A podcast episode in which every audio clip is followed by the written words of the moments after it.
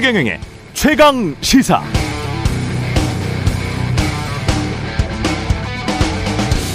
네, 그러니까 이런 논리였습니다. 복싱 경기를 하는데 상대방이 글러브를 벗어 던지고 주먹으로 때리고 할퀴고 심판까지 달려들어 복부를 강타하는데 나는 계속 글러브 끼고 권투 경기를 지속하라는 말이냐. 난 그런 불공, 불공정한 경기 못하겠다. 나도 최소한 글러브 벗고 주먹으로 때릴 수 있게 해달라는 것이죠. 반대로 이재명 대표가 공언한 대로 체포동의안 가결에 힘을 싣고 구속영장 실질 심사를 받는 게 낫다고 하는 측은 이런 논리였겠죠. 국민들은 알 것이다. 그런 상황에서도 글러브 끼고 원투 스트레이트 날리면서 끝까지 복싱 경기에만 임한다면 설사 피투성이가 된다고 하더라도 그게 진짜 큰 승리로 가는 길 아닐까. 국민들이 알아주지 않을까. 민주당 국회의원들의 마음속에는 그런 상치되는 논리가 부딪혔었던 것 같습니다. 그래서 결과는 가결이었죠. 앞으로가 문제입니다. 여전히 사법적 판단이 남아있고 민주당 이 대표 지지자 이재명 대표 지지자들이 어떻게 반응할지 당의 분열 가능성도 배제할 수 없게 됐습니다.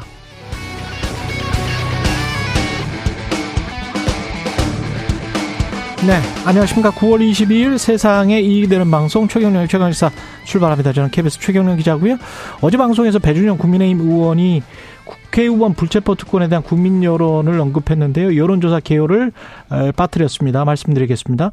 뉴스핌 의뢰로 여론조사 전문기관 RN서치가 지난 4월 9일부터 10일 국회의원 불체포 특권 폐지 여부에 대한 의견을 물은 결과 폐지해야 한다는 응답이 53.2%, 유지돼야 한다는 응답은 34.1%, 잘 모름은 12.7%로 나타났습니다. 자세한 내용은 중앙선거 여론조사심의 홈페이지에 참조하시면 되고요. 최경영의 최강시사 유튜브에서도 실시간 방송합니다. 문자 참여는 짧은 문자 50원, 긴 문자 100원이 드는 샵9730 콩 어플 무료고요. KBS 1라디오 채널 정치, 경제, 사회문화 등 다양한 명품 콘텐츠가 있습니다. 구독과 좋아요, 댓글 많이 부탁드립니다. 오늘 최강시사 뉴스 unboxing 확장판 있고요. 어, 박치기왕 김재원 국민의힘 최고위원 박범계 민주당 의원 나오고요. 3부에서는 박성민 대표와 함께하는 민과 함께 준비됐습니다.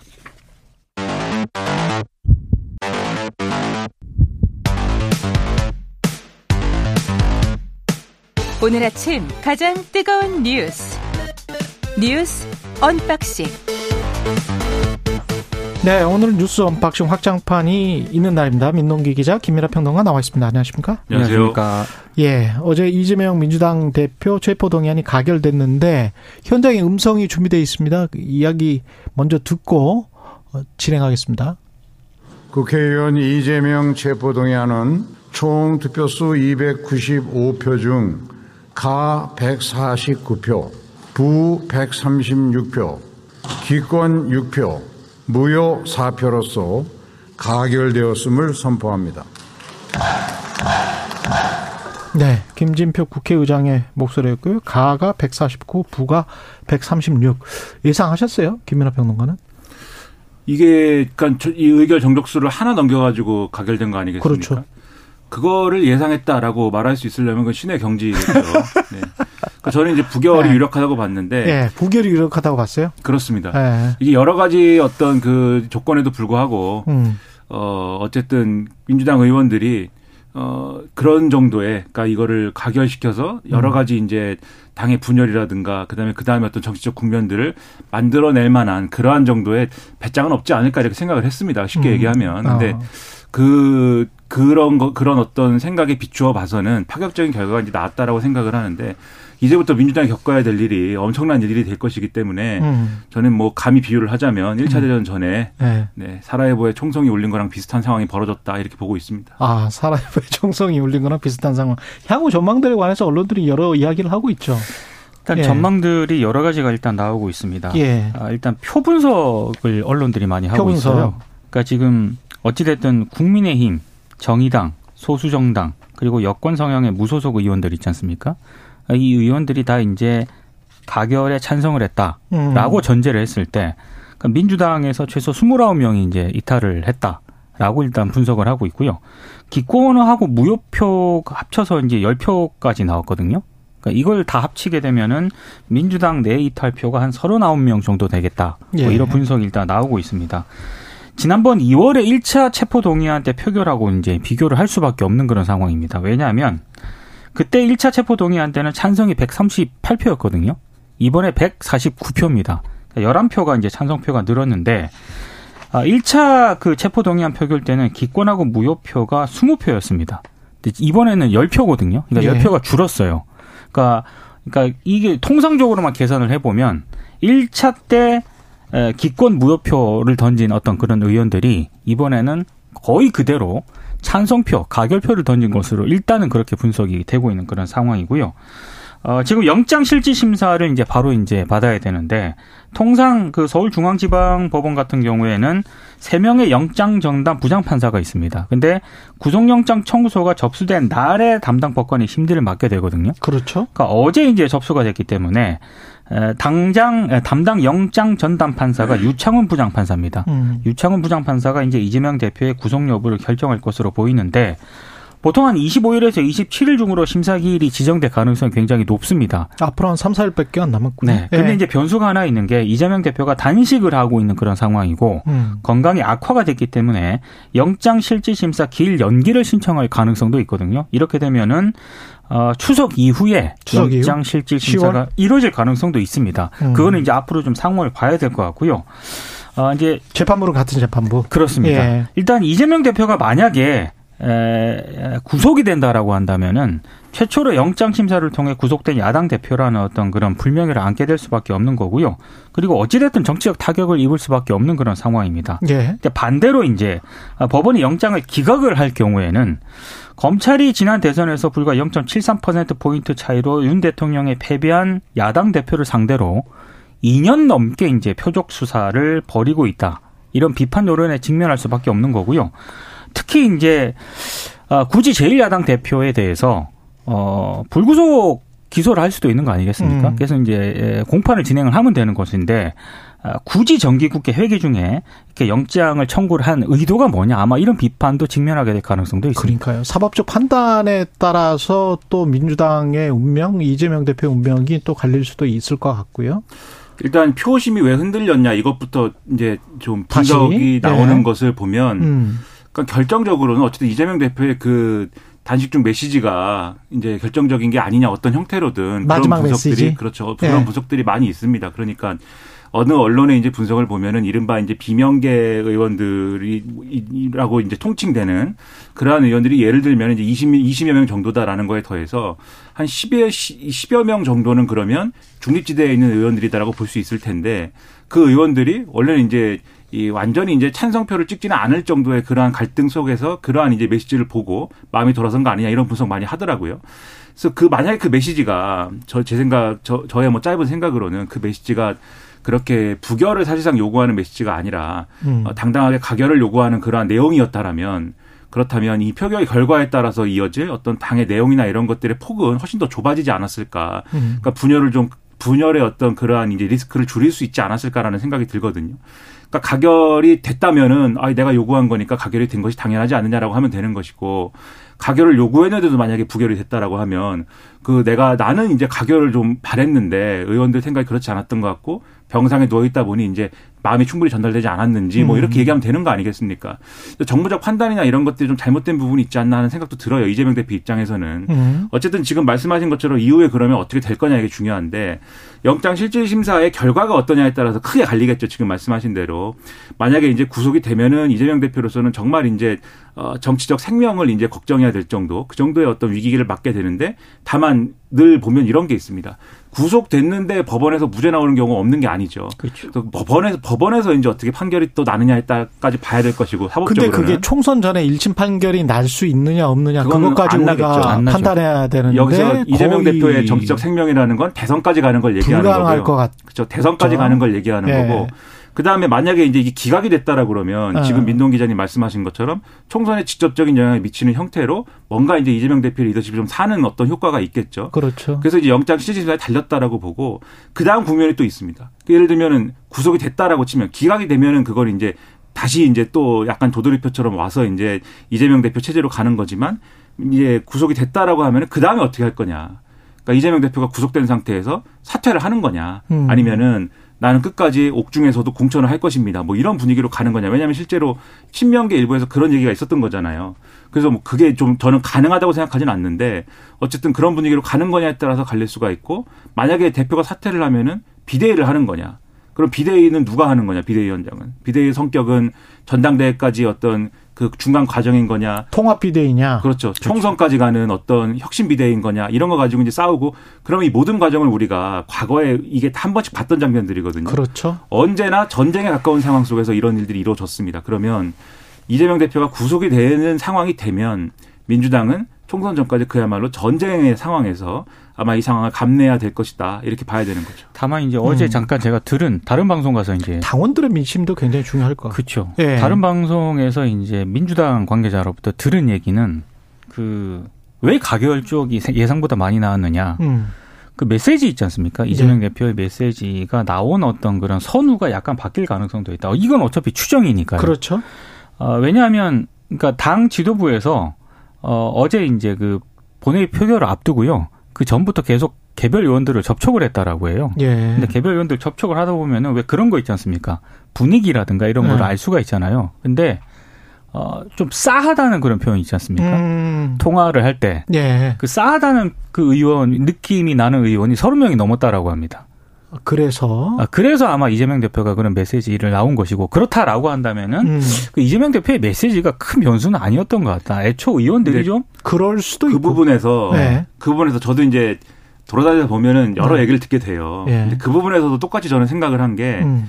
그러니까 만약에 이게 정말 내가 메시지를 어 냈다라고 하는 거에 대해서 분위기가 그랬다고 하더라도 아니 분위기가 예를 들면 어. 이게 간당간당 하겠다라든지 예. 아 위험할 것 같다라고 판단을 했으면 제가 볼 때는 오히려 그럴 때 가결 메시지를 내는 게 맞다는 겁니다. 음. 그래야 리스크를 줄일 수 있는 것이고 예. 그럴 때 내가 부결시켜 달라라고 호소하면은 이 30명 중에 예를 들면 10명을 건질 수 있을 거다라고 판단을 했다면 그것은 정무적으로 실패한 판단일 수밖에 없는 거다라는 생각을 저는 했다는 것이고 물론 이제 다른 어떤 뭐 다른 정- 의견도 충분히 그렇죠. 있겠죠. 그렇죠. 예. 있겠지만 음. 그런 느낌이 들었던 거 결과적으로는 제가 볼 때 이 상황, 이 결과만 놓고 봐도 이게 그 부결 메시지 때문에 부결해달라는 메시지 때문에 훨씬 더 이제 이 어떤 균열이 커질 수 있는 그런 조건이 완성된 거 아니냐 이런 생각이 드는 거거든요. 그러니까 결과는 실리라고 보면 그 전에 행위들은 명분이라고 보- 봐야 되거든요. 근데 그 명분이 본인이 해왔던 말과 일치하느냐 안 하느냐가 아무래도 민주당 지지자들은 어떻게 생각할지는 모르겠지만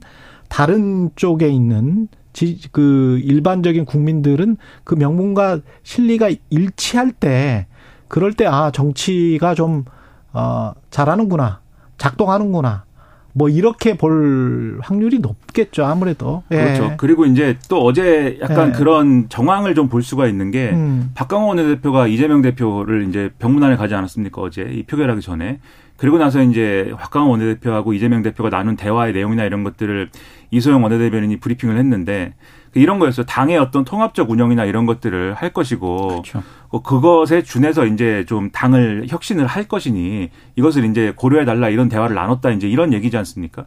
근데 그게 어떻게 들리냐면 어, 그러니까 당의 통합적 운영을 한다라는 것의 취지는 비명계 의원들이 어떤 불만을 갖고 있더라도 예를 들면 불만이라는 게 총선 전망일 수도 있고 이재명 대표의 사법 리스크에 대한 대응일 수도 있고 자신들의 공천 문제일 수도 있겠죠. 이런 불만을 갖고 있더라도 이번에 부결 부결에 이제 표심을 실어주면 당신들을 예를 들면 공천 학살이라든지 또는 이 예를 들면 뭐 총선 전에 어쨌든 거취를 정리한다든지 뭐 이런 형태의 어떤 절충안을 마련할 수 있다라는 어떤 메시지로 들릴 수도 있어요 그게 근데 만약에 그런 것들이 진행이 됐다면 그거야말로 또 국회의원들이 민주당 국회의원들이 좀 진짜 공천만 바라보면서 그러면서 정치를 하고 있는 것 아닌가 해서 저는 그런 뭐 찌라시가 좀 돌던데 어제 많이 돌았습니다. 예. 예. 그러면 더 큰 문제다라는 그러니까 물론 생각이 들더라고요. 이소영 원내대변인 예. 같은 경우에는 그건 사실 아니다라고 일축을 하긴 했습니다만 예. 어, 박광원 원내대표가 이재명 대표를 만나서 음. 그런 얘기들을 할때 음. 실제로 구체적으로 어떤 얘기가 오갔느냐. 그래서 통합이라는 단어가 나왔는지 안 나왔는지도 그러니까 그 상황에서 왜, 왜 통합을 위해서 뭘 어떻게 어떻게 이런 게 공천 나눠 먹기처럼 들릴 수도 있거든요. 향후에. 그래서 예. 제가 말씀드리는 게 음. 저도 뭐 저는 지- 그런 소위 말하는 지라시를 주는 사람이 없습니다. 그래서 아? 저는 보지도 못했는데 예, 예. 근데 제가 말씀드리는 거는 그러한 이제 메시지가 예를 들면 그런 표결을 해야 되는 상황에 있는 비명계 의원들한테 어떻게 보였을까라는 점에 대해서 보면 네. 이게 뭔가 이재명 대표가 사법 리스크에 대해서 스스로 이제 매듭을 풀기보다는 이 비명계의 어떤 움직임 이런 것들을 그 지금 말씀하신 대로 음. 공천이 불안해서 그런 것이다. 네. 라는 차원으로 축소해서 그것에 대해서 어떤 자신들의 진정성이나 이런 것들을 훼손한다라는 느낌을 받았을 수도 있다라는 거예요. 그런 음. 것들이. 근데 지금 제가 이런 말씀 드리는 게 또 왜냐면 지금 이제는 이제 완전히 이제 총성이 울려가지고 내전의 상황으로 가는 거 아니겠습니까? 네. 어제 상황 보면은 좀 이따 뭐 말씀해 주실 것 같은데 최고의 경우에는 이거 해당행위다라고 지금 규정을 하고 있어요. 이, 아하. 이 이제 찬성표결한 거는 해당행위다 분명히 지도부의 어떤 방침이나 이런 것과 어긋나는 것이기 때문에 최고의 규정은 해당행위를 했다. 그렇죠. 그러면, 국회의원들이 그렇죠. 그러면 어떻게 해야 되겠습니까? 해당행위를 한 사람들을 찾아내야 되겠죠.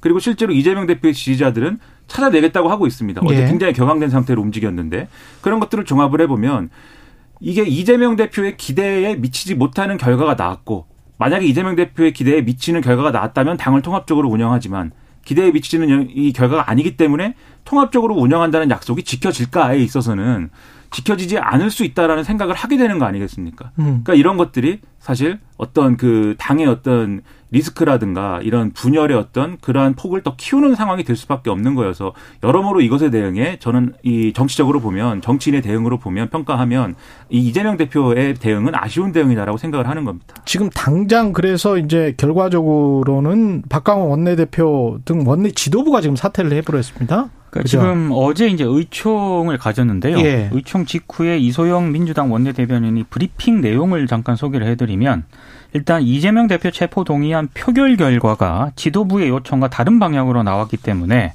이 모든 상황에 대한 책임을 지고 박광원 원내대표가 사의를 표명했다 이렇게 음. 브리핑을 음. 했습니다. 이 시간부로 원내대표단은 총사퇴다 이렇게 얘기를 했고요. 어, 조종식 사무총장하고 사무총장 산하 정무직 당직자들도 모두 사의를 표명했다. 이게 이제 음. 브리핑 내용입니다. 예. 아, 다만 이제 장 지도부 최고위원들은 사퇴하지 않기로 했는데요. 민주당 최고위원회가 어젯밤 11시 43분쯤에 입장문을 공식적으로 발표를 했거든요. 근데 여기 내용을 보면 아까 김민하 평론가가 얘기한 그런 부분 아, 일단 그 최고위원들이 조속히 당을 안정시키고 이재명 대표를 끝까지 지켜낼 것이다라고 얘기를 하면서 어, 차기 원내대표는 또 빠른 시일 내에 당원 당규에 따라 선출하겠다라고 얘기를 했는데요. 일단 체포동의안에 대한 본회의 가결 투표는 용납할 수 없는 명백한 해당 행위다라고 규정을 했고 또 아울러 이재명 대표가 단식을 지속하는 것은 아, 건강에 치명적인 손상을 줄 수 있기 때문에 중단을 해야 된다. 뭐 이런 입장을 내놓았습니다. 근데 어제 의총에서는 뭐 지도부가 총사퇴해야 된다. 이런 주장도 나왔고요. 원내 지도부가 사퇴를 해야 된다. 뭐 이런 주장이 서로 맞섰다라고 하는데 아무래도 이제 비명계 의원들은 당 지도부가 책임을 져야 된다. 이런 좀 주장을 한 것으로 일단 언론에 보도가 되고 있습니다. 그러니까 이게 분위기가 그래서 묘해질 수밖에 없는 게 예를 들면 이재명 대표가 최고위를 주재할 수 없는 상황이라고 하면 지금 그런 상황이지 않습니까? 병원에 있으니까. 그럼 원내대표가 주재를 해야 되거든요. 원내대표가 이제 그만둔 거 아니겠습니까? 사퇴한 것이잖아요. 그러면 이제 이제 이 수석 최고위원인 정청래 의원이 이 최고위를 주재를 하게 되는 거죠. 그런데 이 언론의 분류상으로는 소위 말하는 뭐 친명 강경파 뭐 이렇게 돼 있는 거잖아요 정청래 의원이 그러니까 이런 것들에 대한 수싸움이나 이런 걸로 여의도 정치를 보는 사람들은 막 이런 얘기를 하기 시작해요 이제 누가 그러면 앞으로 뭐, 어, 예를 들면 지도부 선거를 하면은 누가 대표가 될 것이고 음. 비대위원장은 누가 되면은 어느 쪽에 유리할 것이고 이런 모든 조건들이 다 민주당 분열과 그다음에 비생산적인 어떤 갈등의 요소가 되는 것이기 때문에 이걸 잘 관리하면서 당의 혁신까지 가는 게 중요한데 이, 기왕 이런 일이 벌어졌다라고 하면 어쨌든 이걸 생산적으로 혁신의 어떤 동력으로 삼아야 되는 그런 상황을 만들어야 되지 않습니까? 근데 지금 이제 이, 이, 어제까지 일단 어제의 움직임은 그런 상황과는 좀 거리가 멀었고 의원총회가 상당히 살벌했던 것 같습니다. 그래서 어, 이 언론에 이제 인용 보도된 이제 의원총회 하다 나온 이제 의원의 말을 보면은 누구 하나 잡을 분위기다라는 얘기도 있고 심지어 이제 홍익표 의원은 나는 탈당은 탈당을 하고 싶다 이런 얘기도 했다고 하는데 음. 그 정도로 이제 분위기가 이 살벌했다는 거예요. 근데 네. 그건 이제 하루로 그치는 것이고 최대한 이 혼란을 수습하는 게 우선이기 때문에 이 혼란의 수습 과정에서 예를 들면 누가 유리하고 누가 먼저 가고 뭐 이런 얘기가 최대한 없도록 하는 게 지금 과제입니다. 그래서 오늘부터는 민주당이 이것을 제대로 해내냐 해내느냐에 따라서 국민의 신뢰가 회복되느냐가 달렸기 때문에 그거에 대해서 집중을 해야 된다는 거죠. 근데 이거를 일종의 이제 이것도 어떤 검찰이 정말 공정하게 수사를 하면서 야당 대표를 탄압하는 것이냐 안 하는 것이냐 이 어떤 관점으로 접근해 볼 필요도 있어요. 왜냐하면 그 민주당 측의 주장뿐만이 아니고 영장을 꼼꼼히 읽어보면 저는 이 부분이 개인의 정치적 목적을 위해 조폭 출신 주가 조작 세력과 유착하면서 경기도지사라는 막중한 지위를 악용하였을 뿐만 아니라 이걸 뭐 팩트와 증거로 잘 설명하면 그렇다고 치고요. 이 부분은 그렇다고 치고 핵위협을 자행하는 북한을 상대로 한 유엔 대북 제재의 무력화를 시도하여 국제 안보까지 위협한 국기문란에 가까운 중대 범죄. 이러면 북한과 남북 대화를 하고 평화적으로 좀 접근하려고 하는 거는 국기문란에 가까운 중대 범죄라는 건지 이런 범죄가 한국에 있습니까? 사실 저는 그 부분을 좀 지적을 하고 싶은데요. 이게 무슨 말인지 모르겠어요. 그러니까 한동훈 법무부 장관이 예. 어제 이제 야당 대표에 대한 왜 구속이 필요한지를 예. 국회 본회의장에 나와서 이제 설명을 하면 되는 거 아니겠습니까? 보안법인가? 근데 이렇게 설명을 할 때 어제 그 한동훈 장관이 준비했던 그 전문이 예. 또 이제 공개가 됐어요. 예. 그 공개가 됐는데 그 예. 전문이 굉장히 깁니다. 저도 받아봤습니다. 그거를 다 읽으면요. 네. 뭐 어떤 분들 한 1시간 걸리겠다 음. 이런 얘기까지 하고 있거든요. 그런데 네. 그 많은 분량에 지금 최경영 기자께서 얘기한 그런 부분도 있는데 네. 굳이 그렇게 그런 어떤 내용까지 포함시킬 필요가 있었느냐. 좀 법무부 장관의 태도는 이제 온당한 태도는 아니었다라고 생각합니다. 아니 이게 청취자 여러분 한번 들어보세요. 핵 위협을 자행하는 북한을 상대로 한 이 정치적인 거죠. 북한 나쁜 거 어, 우리 항상 인정하죠. 뉴스 언박싱에서. 아, 유엔 대북 제재 무력화를 시도하여 그러면 어 국제법을 위반한 건가? 국제 안보까지 위협한 국기문란에 가까운 중대범죄. 그럼 국가 보안법인가 무슨 안, 안보를 위, 뭐, 뭐, 어떤 범죄라는 거죠? 이게 어떤 범죄를 했다는 거죠? 그러니까 불명확한 거죠, 그게. 그러니까 평론가가 네. 할수 있는 말인 거죠. 그러니까 네. 북한에 돈을 줘서 북한에 돈을 주도록 하여 이게 검사들 구속영장에 이게 되, 나 북한이 북한 북한에 돈을 주도록 하여 예. 북한이 그 돈을 받아서 핵 개발에 쓸 수도 있었던 거 아니냐 뭐 이런 건데 예. 그런 건 평론가가 하는 말이죠. 그러니까 아니 정치인들이 하는 말이에요. 이거는 진짜 예. 평론가도 하겠죠. 근데 정, 어떤 평론가는 그렇죠. 네, 그러니까 예.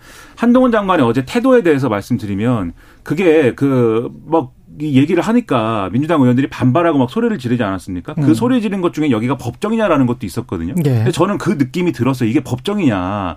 그러니까는 한동훈 장관의 어제 그 태도는 대단히 그 예를 들면 검찰이 굉장히 그런 중요한 수사, 언론이 언론의 시선이 집중된 수사에서 구형할 때 있지 않습니까? 그렇죠. 이 범죄가 얼마나 중한 범죄인지를 막 이렇게 강조하는 그런 투로 얘기를 막 했거든요. 어제 어제 얘기를 하다 한 8분 정도 얘기를 하다 끊기고 다시 얘기를 하고 뭐 이런 과정이 있었는데 한동훈 장관이 취임하기 전에 그 체포동의안의 내용에 대해서 설명한 역대 법무부 장관들이 시간이 제일 길었던 게 6분입니다. 6분. 음. 근데 한동훈 장관 30분씩 얘기하잖아요, 지금.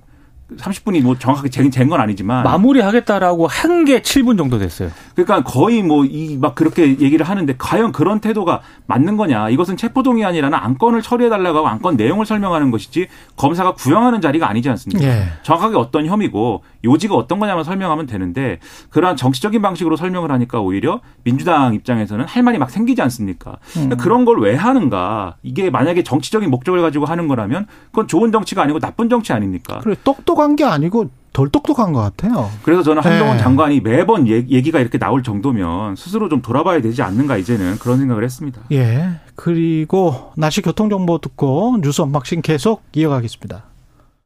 네, 뉴스 unboxing 민동기 기자 김민아 시사평론가와 이어가고 있습니다.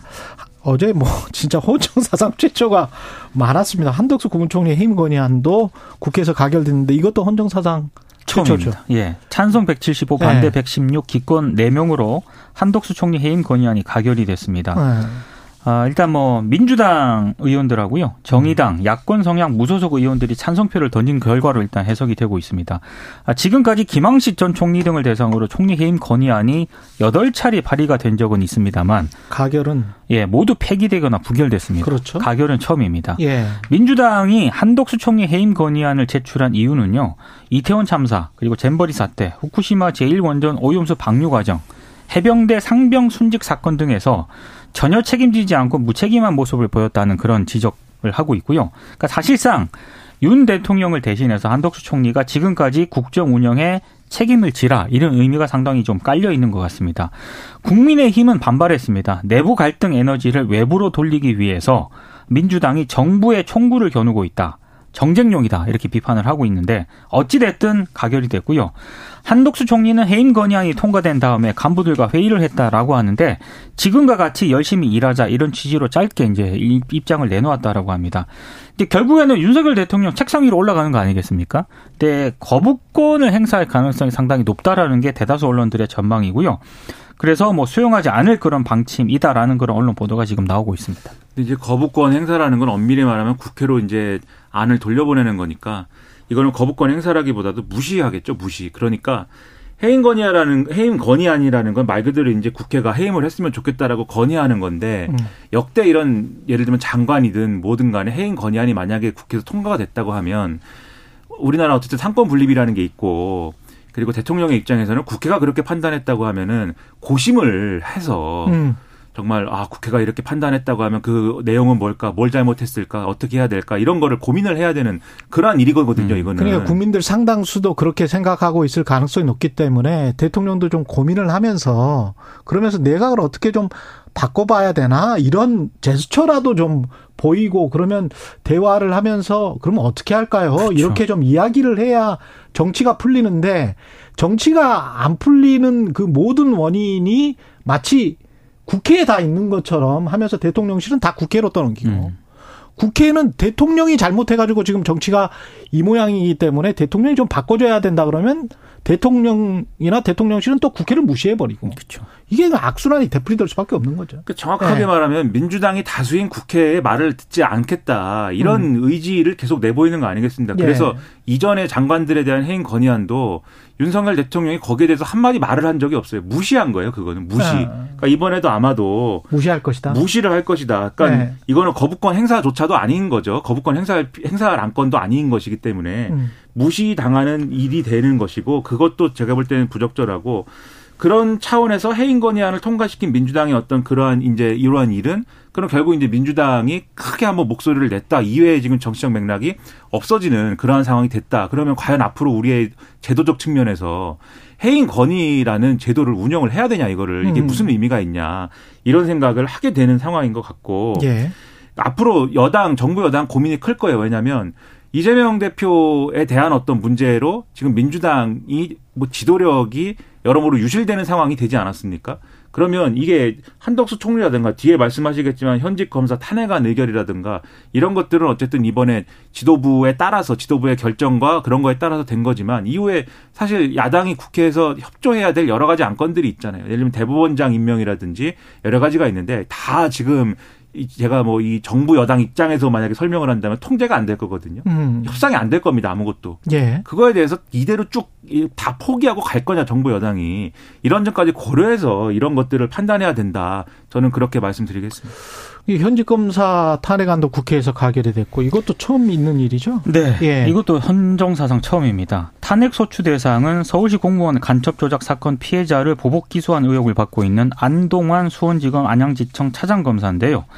일단 재석 287명 가운데 찬성 180, 반대 105, 무효 2명으로 이제 가결이 됐습니다. 아, 안동환 검사는요, 2014년 그 서울중앙지검 형사 2부 시절 때 서울시 공무원 간첩 조작 사건 피해자인 유우성 씨 있지 않습니까? 예. 이 유우성 씨를 대북 송금 혐의로 기소를 했는데 근데 이 기소한 사건이 이미 2010년에 기소 유예한 사건이었습니다. 기소 유예다. 그러니까 유호성 예. 씨가 국정원 직원들의 간첩 조작 의혹을 폭로를 했고 음. 연루된 검사를 고소한 직후였기 때문에 이거 보복성 기소 아니냐 이런 지적이 나왔고요. 그랬었죠. 실제로 2021년 대법원이 검사의 자의적인 공소권 행사라고 하면서 대북 송금 혐의에 대해서 검찰 공소를 기각을 했습니다. 대법원이 대법원이 이거는 이제 예. 검사의 자의적인, 자의적인, 공소권 행사라고 일단 규정을 한 겁니다. 예. 아 근데 문제는 뭐냐면은 이 안 검사가요 윤석열 정부 이후에도 승승장구했다는 점인데요. 최근 그 인사가 났거든요. 예. 어 25일자로 특수 수사를 지휘하는 부산지검 2차장 검사로 임명이 됐습니다. 그리고 2013년 담당 검사로 또 유우성 씨를 국가보안법 위반으로 구속 기소한 이시원 변호사 있지 않습니까? 이시원 변호사도 대통령실 가지 않았어요? 지금 대통령실 공직기강 비서관으로 임명이 된 그런 그랬죠. 상황입니다. 네. 그래서 어, 유우성 씨를 변호했던 김진영 변호사가 어제 입장을 냈는데요. 어, 이렇게 보복 기소를 담당했던 검사가 어, 주요 보직으로 가는 것은 국가 폭력을 저지르더라도 어, 승진도 할 수 있다는 그런 신호를 주는 것이기 때문에 국가 폭력을 바로잡고 책임을 묻기 위해서는 탄핵이 필요하다 이런 입장을 내놓았습니다. 음. 그러니까 여기에 자유민주주의가 어디 있습니까 지금 이게 대법원이 판단을 어쨌든 한 내용이 있으면 예. 인사상의 어떤 불이익이나 이런 것이 돼야 되는 것이죠. 이게 이런 논란이 있으면 이시원 씨는 징계 까지 받았어요. 이시원 전 검사 같은 경우는 네. 지금 대통령실에 비서관으로 있죠. 예. 그, 그 비서관은 그 비서관인 비서관대로 따로 얘기하더라도 그건 음. 이제 대통령의 인사 철학에 대한 문제니까 예. 왜 그런 인사를 중용하느냐 이렇게 예. 얘기를 하는데 검사의 경우에는 예. 대법원에서 이런 꼬리표가 붙었으면 그 검사가 우리가 종래의 어떤 기준으로 생각을 하면 승진을 할 수가 있을까요? 검사 세계에서?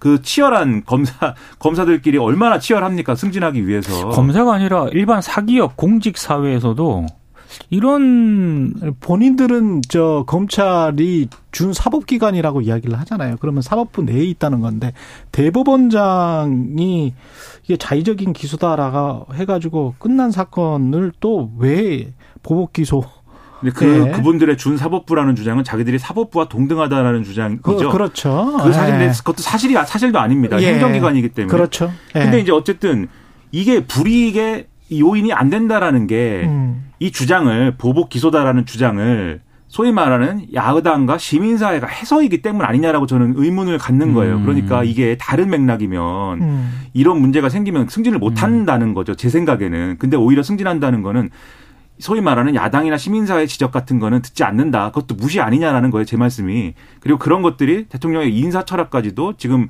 반영되고 있는 거 아니냐는 의문이기 때문에 이런 의문은 나쁜 거 아니겠습니까? 나쁜 정치의 일환 아니겠습니까? 그런 의문이 들지 않도록 운영을 해줬으면 좋겠는데 그러지 않는 것 같아서 결국은 이런 탄핵 이 표, 여기까지 간 거 아니냐.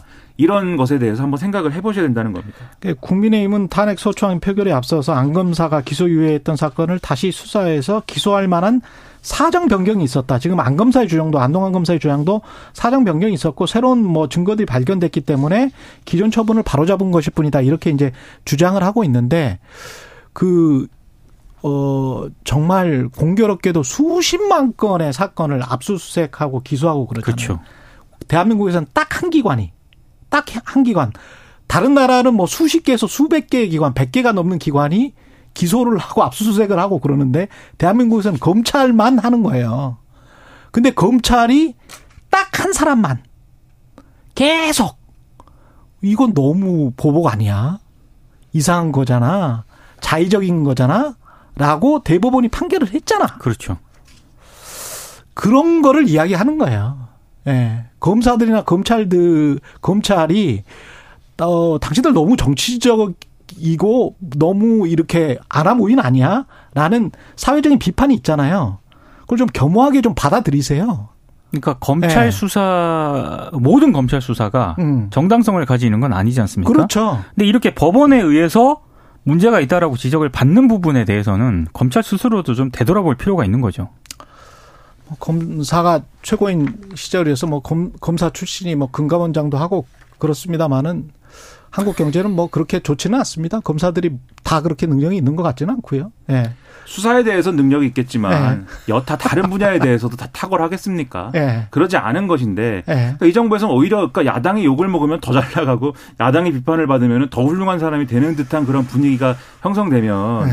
그러면 안 되는 거죠. 그게 아닌 그런 좀 공정한 통합적인 그러한 국가 운영을 바라는 것입니다. 그래서 네. 말씀드리는 것입니다. 미국 연준은 기준금지를 동결했고 한국은 한국 경제는 윤석열 정부는 계속 미국 금리 인하 하기만을 바라는 천수답 경제를 내년 봄까지도 이어갈 것이 확실해 보이네요. 한출구가 없습니다. 한 번 더 올릴 것 같다는 얘기도 있습니다. 매파적 뭐이 네. 동결이라고 하는데 무섭습니다. 네. 네. 불안불안합니다. 지금까지 민동기 기자, 김이나 평론가였습니다. 고맙습니다. 고맙습니다.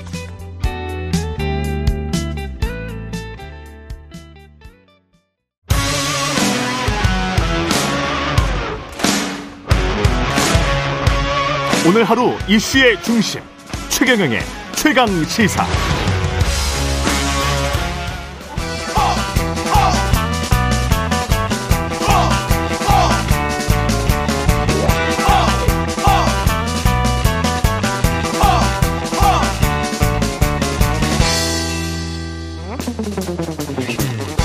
네, 링 밖으로 나간 박재경 만나는 시간입니다. 국민의힘 김재원 최고위원 자리하셨습니다. 안녕하십니까? 안녕하세요. 가결됐는데 헌정사상 최초라고 합니다. 야당 대표가 이제 체포영장 실질 심사를 받게 됐는데요. 어, 이거는 예측하셨습니까? 뭐 제가 수없이 이야기했는데요. 예. 이재명 대표에 대한 체포 동의안은 이번에는 어, 국회에서 당연히 가결될 것이다. 음. 그리고 이재명 대표는 법원의 영장 실질 심사를 받게 될 것이고 예. 뭐 그렇게 됐을 때 제가 아는 한도에서는 어, 구속될 것이다. 그렇게 음. 어, 공언해 왔죠. 예. 그거는 이제 사법부의 판단이 남아 있고요. 네. 예. 뭐가 어떤 영향을 미쳤을까요? 민주당 내부에서? 어, 뭐, 여러 가지 이야기 하는데 저는 그것이 아니고 민주당이, 어, 그래도 김대중 대통령 이후에 우리나라 민주주의의 음.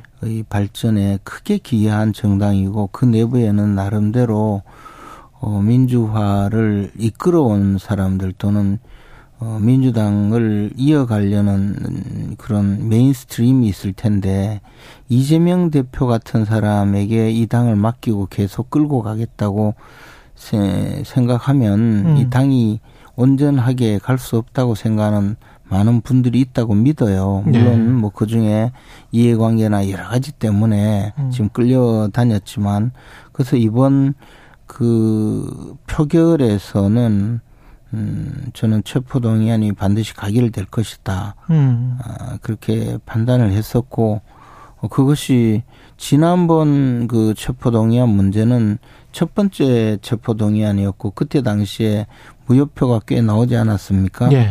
이번에도 사실 무효표가 10표나 나왔어요. 예. 그러면 뭐 한 표에 당락이 갈렸다 이렇게 이야기하지만 그분들도 사실은 이제 어, 찬성 의견이 있을 수 있는데 음. 다만 뭐 여러 가지 이 상황에서 어, 무효표로 만든 것 아닌가, 무효표 음. 또는 기권한 것 아닌가, 어, 흔쾌하게 찬성하지는 못한 것이겠죠.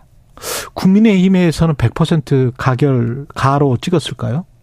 막그 부분에 대해서도 저는 조금 뭐 사람이란 것이 아니 왜냐하면 그 전에 언론 분석에서는 국민의힘 어제 하태경 의원은 아니다, 아 100% 가결로 찍을 것이다 이런 말을 하기는 했습니다만은 그 전 언론 분석에서는 뭐 국민의힘이 부로 찍어서 오히려 이 사안을 질질 좀 끄는 게 에, 훨씬 더 좀 국민의힘에 유리한 측면이 있기 때문에 그래서 부로 찍는 어떤 전략적 사고를 할 수도 있다. 뭐 이런 분석도 있었거든요. 뭐 하태경 의원의 분석이 제가 뭐 아니 하태경 의원은 다른 다른 분석을 했고 다 가를 찍을 거라고 했고. 아 그러니까 예. 하태경 의원의 분석도 저는 뭐 동의하지 않고요. 예. 예. 그렇다고 해서 그 소위 그런 전략적인 측면에서 예. 어, 저, 이것을 기각시켜서, 네. 부결시켜서, 우리 그 국민의힘이 반사 이익을 얻겠다고 생각하는 것도 너무나? 너무나 이제 네. 그, 어, 저, 좀, 너무 예, 많이 단- 나간 거다. 이, 저, 그 단세포적인 단세포적이다. 생각이죠. 그러나 뭐 사람 일이란 것은 알 수가 없기 때문에 예. 또 어떤 경우에는 뭐, 어, 이재명 대표의 그 체포동의안을 부결시키는데, 어, 의원들이 100%꼭 참여해서 음. 어, 반드시 찬성표를 던졌다고 볼 수 없을 수는 있겠지만, 국민의힘. 예, 그러나 저는 국민의힘이 전략적으로 어. 그런 생각을 하기에는 이재명 대표의 인간 됨됨이에 예. 비판적인 분이 너무나 많다. 어. 아, 그렇기 때문에 대부분은 아마 어, 찬성표를 던지지 않았을까. 자, 지금 구속영장 실질 심사는 어, 떻게 될지는 모르니까 지금 현재 상황까지만 놓고 보면 네. 어, 이재명 대표 민주당 음, 각각 어, 어떤 영향을 받을 것 같습니까? 이재명 대표는 이제 강화 강화도에 위리안치된 연산군 수준이 됐죠. 그러니까 일단 체포가 되어서 음. 뭐, 어, 완전히 저그 대표직에서 물러나서 뭐 저 대표에서 박탈된 것은 아니지만 음. 일단 폐위가 돼서 위리안치된 것처럼 예. 사실상은 뭐 그렇게 된 상태인데 예. 어, 여기서 설사 저는 그렇게 생각해요. 음. 여기서 설사 법원에서 어, 부결되어서 아, 기각돼서? 영장이, 영장이 기각되어서 돌아온다 하더라도 네.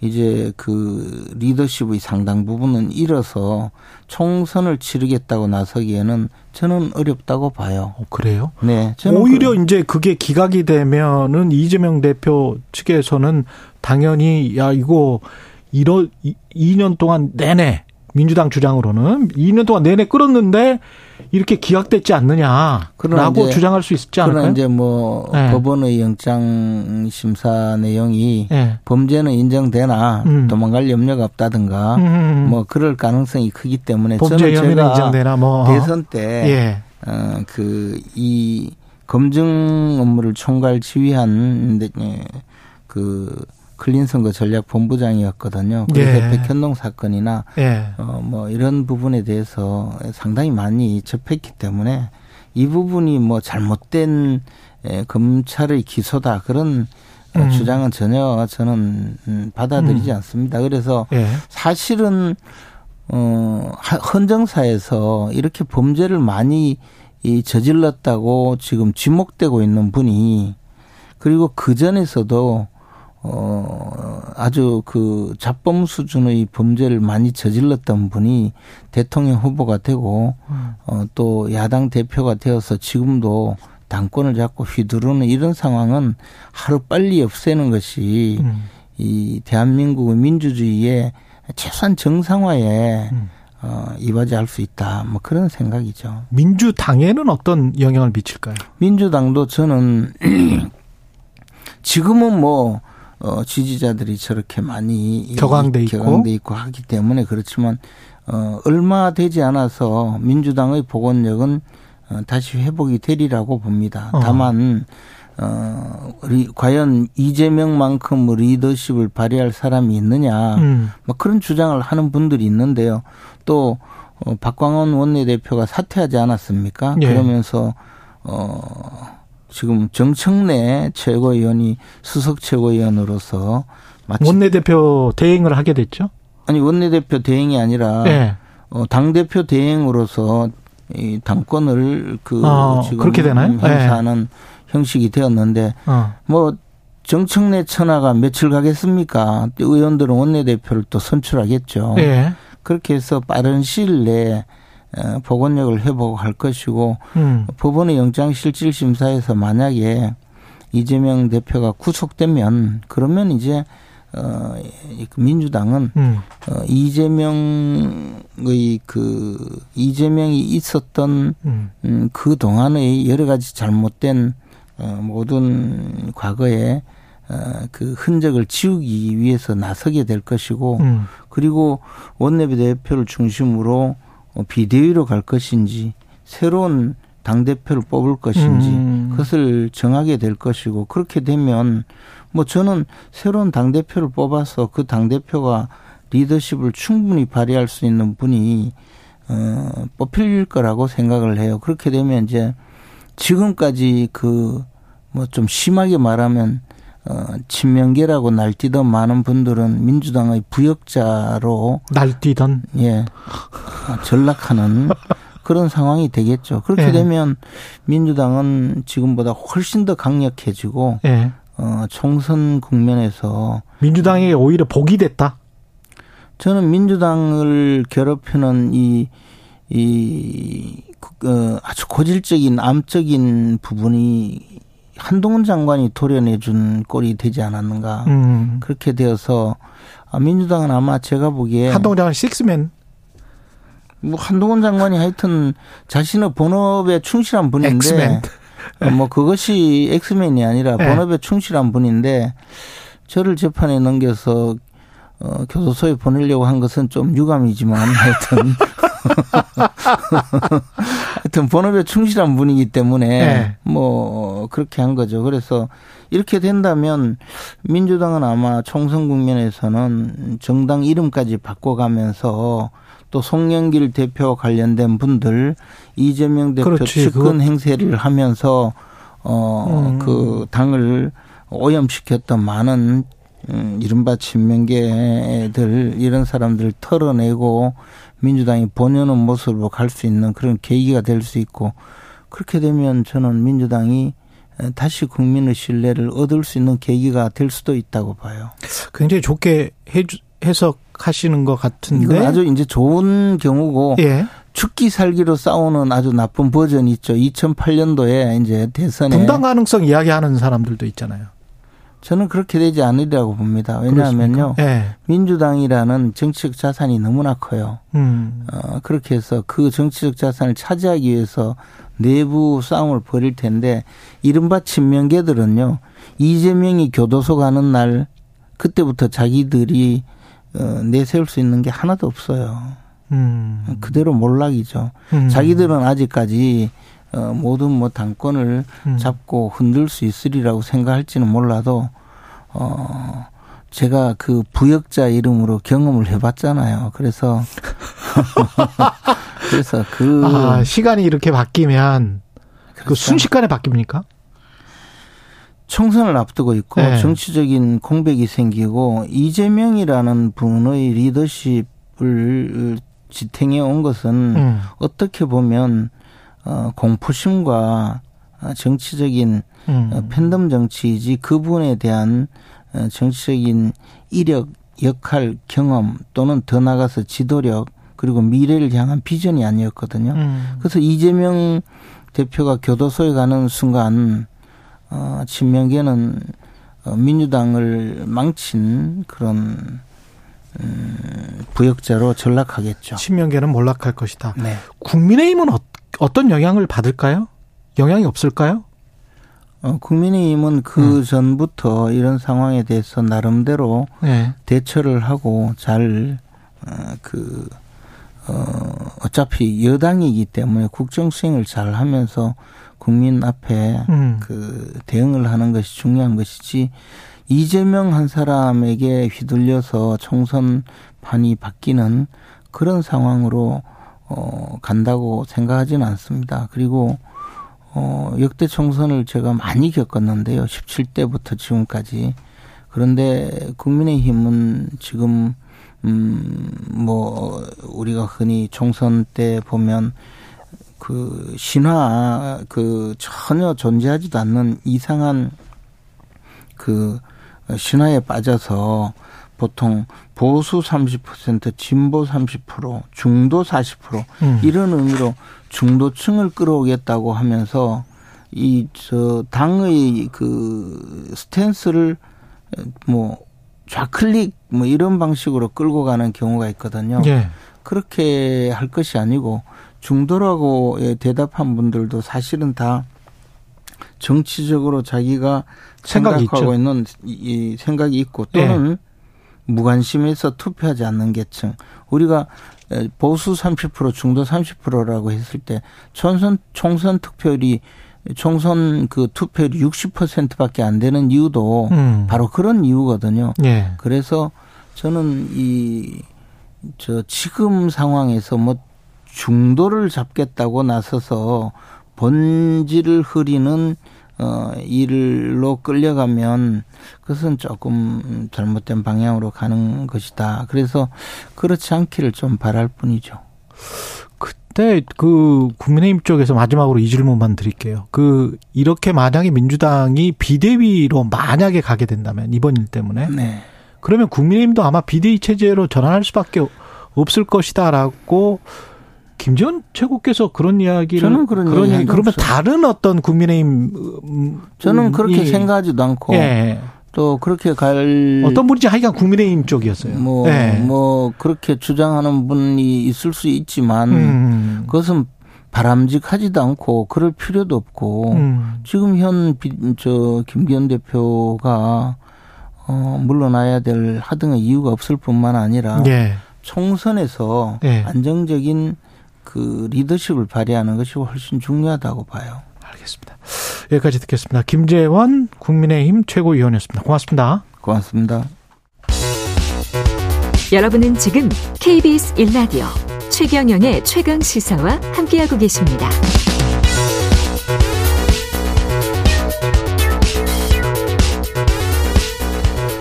네, 쌍방울 대북 송금과 백현동 개발 특혜 의혹 등으로 구속영장이 청구된 더불어민주당 이재명 대표에 대한 체포동의안이 어제 가결됐고요.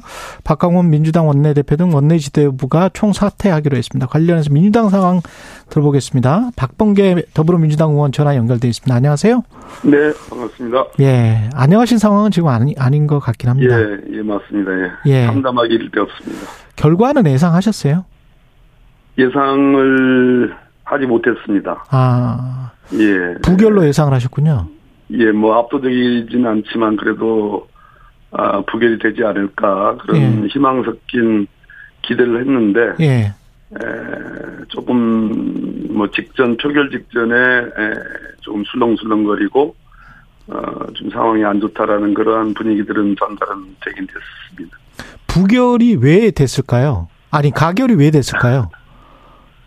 어, 지난번 1차 구속영장 청구 체포동의안 때와 지금 2차 가결 시에 비교를 해보면 거의 한 39명 정도의 에, 생각이 바뀌지 않은 의원들이 당내에 계시지 않는가. 예, 에, 어, 저희들이 이재명 당대표의 단식이 있었고 또 시국을 걱정하는 윤석열 검찰 독재 국정 파탄을 걱정하는 또 민주주의 의 후퇴를 걱정하는 그러한 촛불 집회 문화제를 지속적으로 열었고 총력 어, 투쟁 결의 대회를 그저께 열었거든요. 예, 그리고 의총에서 당론은 아니지만 그와 유사한 어, 부결을 요구하는 어, 원내대표의 이, 얘기도 있었고 그런 상황에서 변화가 없다라는 것은 어, 이미 이 이재명 당대표 또 민주당을 보는 관점이 완전히 다른 의원들이 계시지 않는가 하는 생각이 듭니다.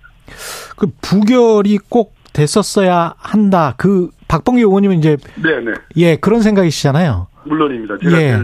많이 강- 강하게 주장했죠. 왜 그런 음, 생각을 하시는 그런 판단을 하시는 겁니까? 1차 체포동의안과 2차 체포동의안 사이에 윤석열 대통령의 에, 변화 예, 그리고 검찰의 지속적이고 정말 어떻게 보면 어, 거의 패륜적이라고 할 그 수사의 어떤 그 에, 여러 가지 헌법 원칙 어긴 것들. 그러니까 이 예, 윤석열 대통령의 변화라는 거는 어, 소위 공산 전체주의 세력 또 반국가 세력으로 규정하는 어, 그리고 민생에 대해서 어 뭐 재정 건전성 타령을 하면서 전혀 손을 어, 거의 놓다시피 하는 어떤 무능의 극치 에, 일방적인 통치 에, 뭐 그거에 에, 검찰의 수사가 아, 1년 반 이상 이루어졌고, 어, 단식을 하는 어, 피의자를 1시간 50분 더 조사하기 위해서,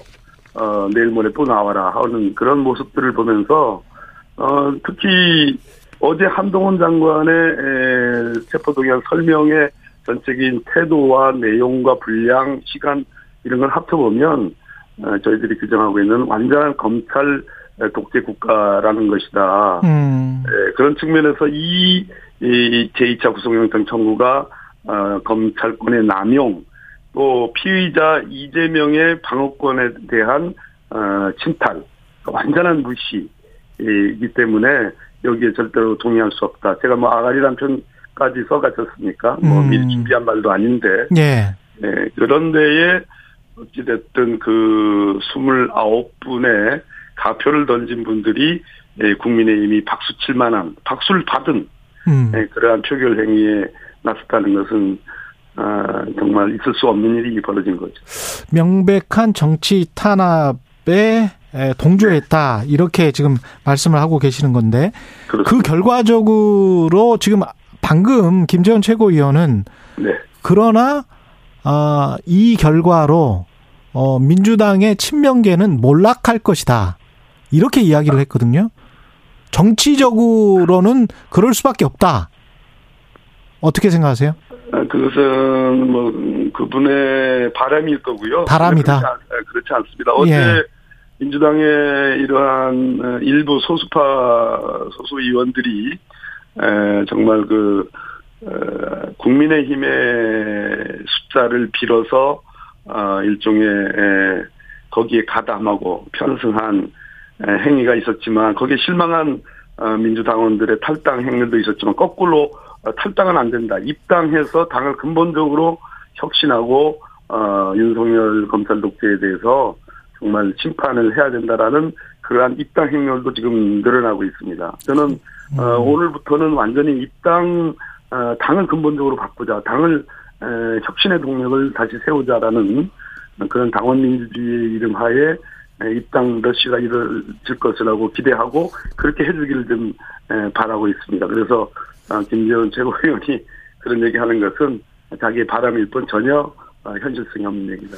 김재원 최고위원의 말을 통해서 다시 한번 반론을 또 여- 여쭤볼게요. 구속영장이 기각돼도 이재명 당대표가 아, 이번 정치적인 아, 손해는 너무 크기 때문에 어, 폐위된 연상군처럼 지낼 수밖에 없다. 이런 이야기를 지금 하고 있습니다. 어제 최고위원회 결과를 보시면 아실 텐데 제가 잠시 최고위원회도 잠시 이제 참석을 했었는데요. 예. 아, 뭐몇 시간 동안의 난상 토론이 있었지만 어, 결론적으로는 어 어떤 어 가표를 던진 의원들의 행위는 어, 해당 행위고 음. 어 민주당의 이재명 당대표를 중심으로 어 단결하고 통합한다 단결한다 네. 어, 그리고 당을 지키겠다, 당의 안정을 회복하겠다 이런 얘기는 이재명 당대표를 중심으로 그 지지를 에, 확고히 하고 이재명 당대표를 중심으로 당을 어, 정말 압도적 어, 민주주의와 혁신을 에, 기치를 내건 압도적 에, 그런 다수의 에, 흐름으로 만들어 가겠다라는 그런 결이거든요. 음. 그래서 그 김철고의 그런 말, 말은 뭐 우리 현실을 잘 모르는 말이고 예. 오늘 한번 지켜보시죠. 입당 러시가 중요하다고 보고 지금 중요한 것은 이재명 당대표가 영장실질심사에서 본인의 방어권이 얼마나 침해되고 있는지 대한민국 헌법과 법률에 의해서, 의해서 어, 전혀 어, 검찰이라는 그 무도한 수사에 자신의 기본권이 얼마나 침해받고 있는지를 잘 에, 에, 음. 대변을 대응을 해야 되는데 그러기 위해서는 단식을 중단해야 됩니다. 아, 그러기 위해서는 단식을 중단해야 된다. 예, 지금 저 원내대표 등 원내 지도부는 총사퇴를 했단 말이죠. 그러면 그렇습니다. 앞으로는 어떻게 되는 겁니까, 민주당이? 단기적으로는? 아, 방금 말씀드렸듯이 최고위원회 의결이 있었기 때문에 예. 에, 첫째는 저는 아, 당, 어제 한 두 분 정도가 뭐 사실상 아, 뭐 가표를 던졌다고 자인하는 듯한 그런 아, 음, 발언, 네, 예. 표의 표의 그 어떤 그 가편이 편이 그 얘기는 안 했지만 예. 아, 이재명 당 대표의 어, 사퇴를 전제로 한 음. 그런 내용들이 두 분 정도가 발언이 있었지만 나머지 분들은 그 침묵으로 뒤에 숨어 있을 것이 아니라 예. 스스로 어, 왜 당이 그런 선택을 해야 된다고 생각하는지를 스스로 밝혀야 된다고 생각을 하고요. 예.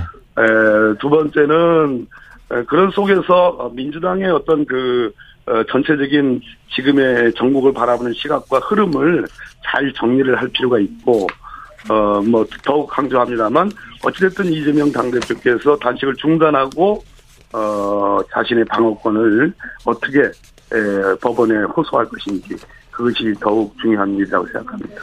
근데 그 직전에 그 네. 국회에서 표결을 하기 직전에 박강훈 원내대표와 만나서 어떤 이야기를 박강훈 원내대표가 어떤 요구를 했습니까? 그 찌라시의 내용 혹시 보셨나요? 이 내용을 알고 있습니다. 그거는 사실입니까? 아니면은 사실과 다릅니까? 확인할 수 없지만 그런 예. 내용들이 에, 의원들 사이에 설왕설래하고 있고 당원들에게 퍼져나가고 있는데요. 어찌됐든 이재명 숨길 수 없는 노릇이거든요. 예. 이재명 당대표를 에, 찾아갔지 않았습니까? 예. 박상원 원내대표께서. 예. 그리고 그 뒤에 의총에서 보고가 있었죠. 음. 당을 어, 통합적 기구를 구성해서 당을 통합적으로 운영한다라는 에, 그러한 에, 얘기도 있었단 말입니다. 그 예. 전에 의원 방에 의원 방에 어, 모 의원이 에, 뭔가 어, 어떤 제의 같은 것이 있었습니다. 아. 그것으로 봤을 때 아, 그 정도는 충분히 수용할 만한 그런 제의이기 때문에 예. 아, 어, 소위 비명계라고 하는, 어, 이견을 달, 갖고 있는 그 의원들도 어느 정도 이것이 수용이 되면, 음. 당이 통합적으로, 안정적으로, 어, 어, 뭐, 유지가, 어, 되겠다. 안정적으로 운영이 되겠다. 또, 부표가, 부결이 되겠다라는 그런 기대가, 어, 있을 수 있었는데, 그것이, 에, 결, 결과적으로 놓고 보면, 어 그거 그 제의는 무엇이었던가 하는 음. 의문을 아, 갖지 않을 수가 없는 거지. 그러면 그 구체적으로 그 제의를 한 분과 그 제의 내용이나 이런 거는 지금 남아 있는 거네요. 남아 있죠. 그럼 그, 그 의원들 방에 다, 다 남아 있었고 그 부분은 해명을 들어야 됩니다. 아. 예, 이게 개인 의원의 이제 소신이겠지만 어, 적어도 어 그것이 단순한 개인 의- 의원의 어떤 소신 정도로만 얘기하기에는 어, 상당히 의미 있는 어, 제안이었고 그 정도는 충분히 에, 그렇기 때문에 에, 원내대표가 당대표 단식한테 찾아가서 대화를 나눈 거고 어, 그보다 더 깊은 얘기들이 있다면 에, 그건 역시 숨기지 못할 것입니다. 왜냐하면 어, 이재명 당대표로서는 이제는 에, 우리 의원들, 우리 당원들의 에, 에, 재신임을 다시 에, 분명하게 받을 음. 수 있다고 보고 우리도 그렇게 재심을 해야 돼, 재신임을 해야 되고 그런 속에서 당의 어떤 기강과 어, 혁신에 대한 에, 그러한 에, 본인의 에, 어떤 입장들을 분명히 밝히고 대처를 해야 되기 때문에 그렇습니다. 최고위가 가결표를 던진 것에 관해서 해당 행위라고 했단 말이죠. 그렇습니다. 그러면 비명계 지금 말씀하신 거 종합해서 들어보면 비명계가 뭔가 공모를 했다는 의심도 갖고 계시는 겁니까? 1차와 2차의 기권표의 성격은 조금 다릅니다. 1차하고 2차하고. 예. 에, 좀뭐 흔들리는 양심일 수도 있다고 보는데 그렇지만 전체적으로 어찌됐든 이 의견이 적어도 국민의힘이 가고자 하는 박수 칠 만한 일에 에, 어찌됐든 동 적극, 적극적 동의든 소극적 동의든 그 숫자가 비슷비슷한 걸로 봐서는 에, 이것이 도대체 뭐지 이뭐 공모란 표현을 썼- 썼습니다만 우리 진행자께서 어, 네. 뭐 그 거기까지인지는 모르겠습니다만 음. 아무튼 우연치고는 너무 일치하고 있다. 그래서 그분들의 생각이 전혀 어, 바뀌지 않고 있다. 음. 어, 그러면 우리가 자체적으로 주말마다 했던 그런 집회들 어, 윤석열 정권을 규탄하고 윤석열 대통령이 그렇게 했던 야당을 겨냥한 그 어마무시한 말들 어제 한동훈 장관의 정말 오만 방자하게 이를 데 없는 어, 피해사실 공표죠. 음. 왜냐하면 어, 체포 동의안 설명을 할 때에 구속영장은 첨부 자료로 어 의원들에게 예, 알려주지만 거기에 증거의 내용들은 따라오지 않는 거거든요. 예. 실제 제가 법무부 장관 할 때 증거의 예, 개요들을 제가 보고받지 못했단 말입니다.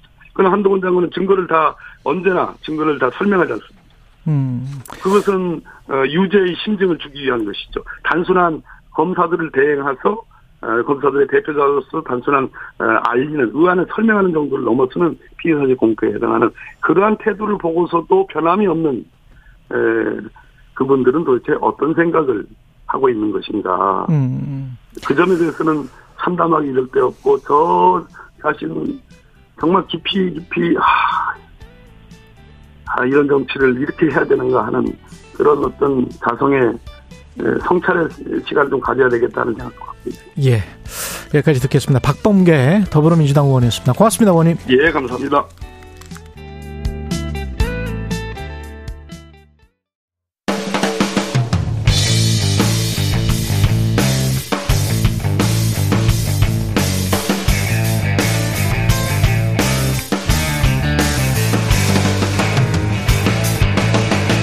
최경영의 최강 시사.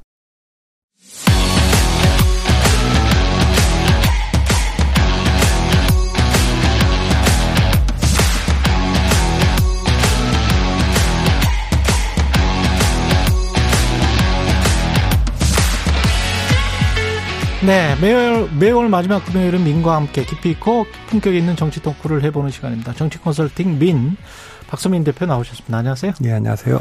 예. 뭐, 굉장히 큰 판이 벌어졌습니다. 지금 정치에서, 정치 판이라고 하면 약간 좀 비하는 것 같고 그래서 정치, 여의도 정치에서 지금 뭐, 이재명 대표 가결, 어, 이후에 그 지지자들의 뭐랄까요 원성 분노 뭐 이런 것들도 굉장히 큰 것 같고 그 이게 전투력 상승 오늘 전투력 상승 이야기를 좀 전투력 이야기를 할 것 같은데 여야가 지금 다 서로 간에 뭐 내부도 그렇지만 서로를 향해서 이 극렬하게 지금 전투력이 확 높아지는 상황인 거죠. 그러니까 이제 어저께 국회가 예. 헌정사상 초유의 일을 세 가지를 동시에 처리했습니다. 그랬죠. 어, 야당 대표 체포 동의안을 가결시켰고 네. 국무총리 해임 건의안을 가결시켰고 검사 탄핵 소추안을 통과시켰는데 그랬죠. 예. 이게 이제 헌정사상 처음입니다. 예. 1, 20년 내에 처음이 아니고 음. 대한민국 수립 이후 다 처음 있는 일이니까 그게 이제 하루에 다 처리가 됐단 말이죠. 그러니까 그런 정도의 지금 상황이고 해임 건의안은 뭐 대통령이 받아들이지 않겠죠. 국무총리 해임 건의안은 음. 그다음에 검사 탄핵은 뭐 우리 판사 탄핵도 봤습니다만 되게 그냥 그건 헌재에서 판단하게 했지만 판단할. 이게 뭐 탄핵까지 갈 일이냐 뭐 이런 여론이 있을 수 있고 체포 동의안은 이제 가장 빨리 결론이 나오는 거죠. 이제 영장 실질 심사가 곧 열릴 테니까 에, 에, 그걸 봐야 될 텐데 어, 제가 이제 지난번에 단식 들어갈 때 또 불체포 특권 포기한다 그런 얘기를 이재명 대표가 했을 때도 그건 자충수가 될 거다. 근데 결과적으로 보면 어 단식을 했고 그다음에 불 하루 전날 에, 불체포 그 요청을 했지 않습니까? 예. 그게 영장 실질 심사에 가서는 썩 유리하지는 않을 거다. 음. 예, 그런 에, 그렇게 작용할 수가 있기 때문에 예. 승부수가 자칫 그 자충수가 될 수 있다 이런 얘기를 했는데 지금 자충수가 됐습니까? 어, 저는 그렇게 될 가능성이 좀 있다고 봅니다. 왜냐하면 예. 그러니까 불구속 기소를 목표로 하는 이재명 대표 측으로서는 영장실질 심사에서 기각을 받아내는 것보다는 체포동의안을 부결시키는 게 또 가능성이 좀 높다고 생각을 했기 때문에 음. 에, 그 거기에 이제 전부 다 어떻게 보면 올인한 건데 예. 그게 이제 가결이 됐기 때문에 그동안 했던 이 부결을 위해서 했던 그 모든 것 예. 예, 그것은 다 악재로 작용할 가능성이 좀 있죠. 판사 앞에서. 그렇죠. 예. 민주당의 그 30명 가량의 이탈표는 예상을 하셨나요? 어, 전 예상했죠. 예. 그 지난주에 어느 방송 가서 그 아마 이재명 대표의 단식이 음. 이재명 대표가 체포동의안 부결을 위한 승부수라면 음. 이제는 이제 뭐 반명의 승부수가 필요한 시점이 아니냐 음. 그 얘기를 했는데 그 이유는 어 사실은 1차 체포동의안이 가표가 139표였고 음. 그때도 부결에 겨우 10표밖에 안 모자랐어요. 그래서 예. 기권표나 무효표를 계산한다면 경고가 굉장히 세게 들어간 거거든요. 아. 왜냐하면 그때도 모든 사람들이 그때는 뭐 뭐 큰 차이로 부결될 거다 이런 결론 그 예상이 많았는데 네. 실제로 열어보니까는 어 부가 138이고 가가 139였단 말이에요. 예. 그러니까 그때부터 어 그러면 그 이재명 대표 측에서는 음 반명 비명을 향한 음. 예, 정치적 타협책 거절할 수 없는 제안을 내놨어야 되는데 거절할 수가 거절할 수밖에 없는 제안만 계속했잖아요.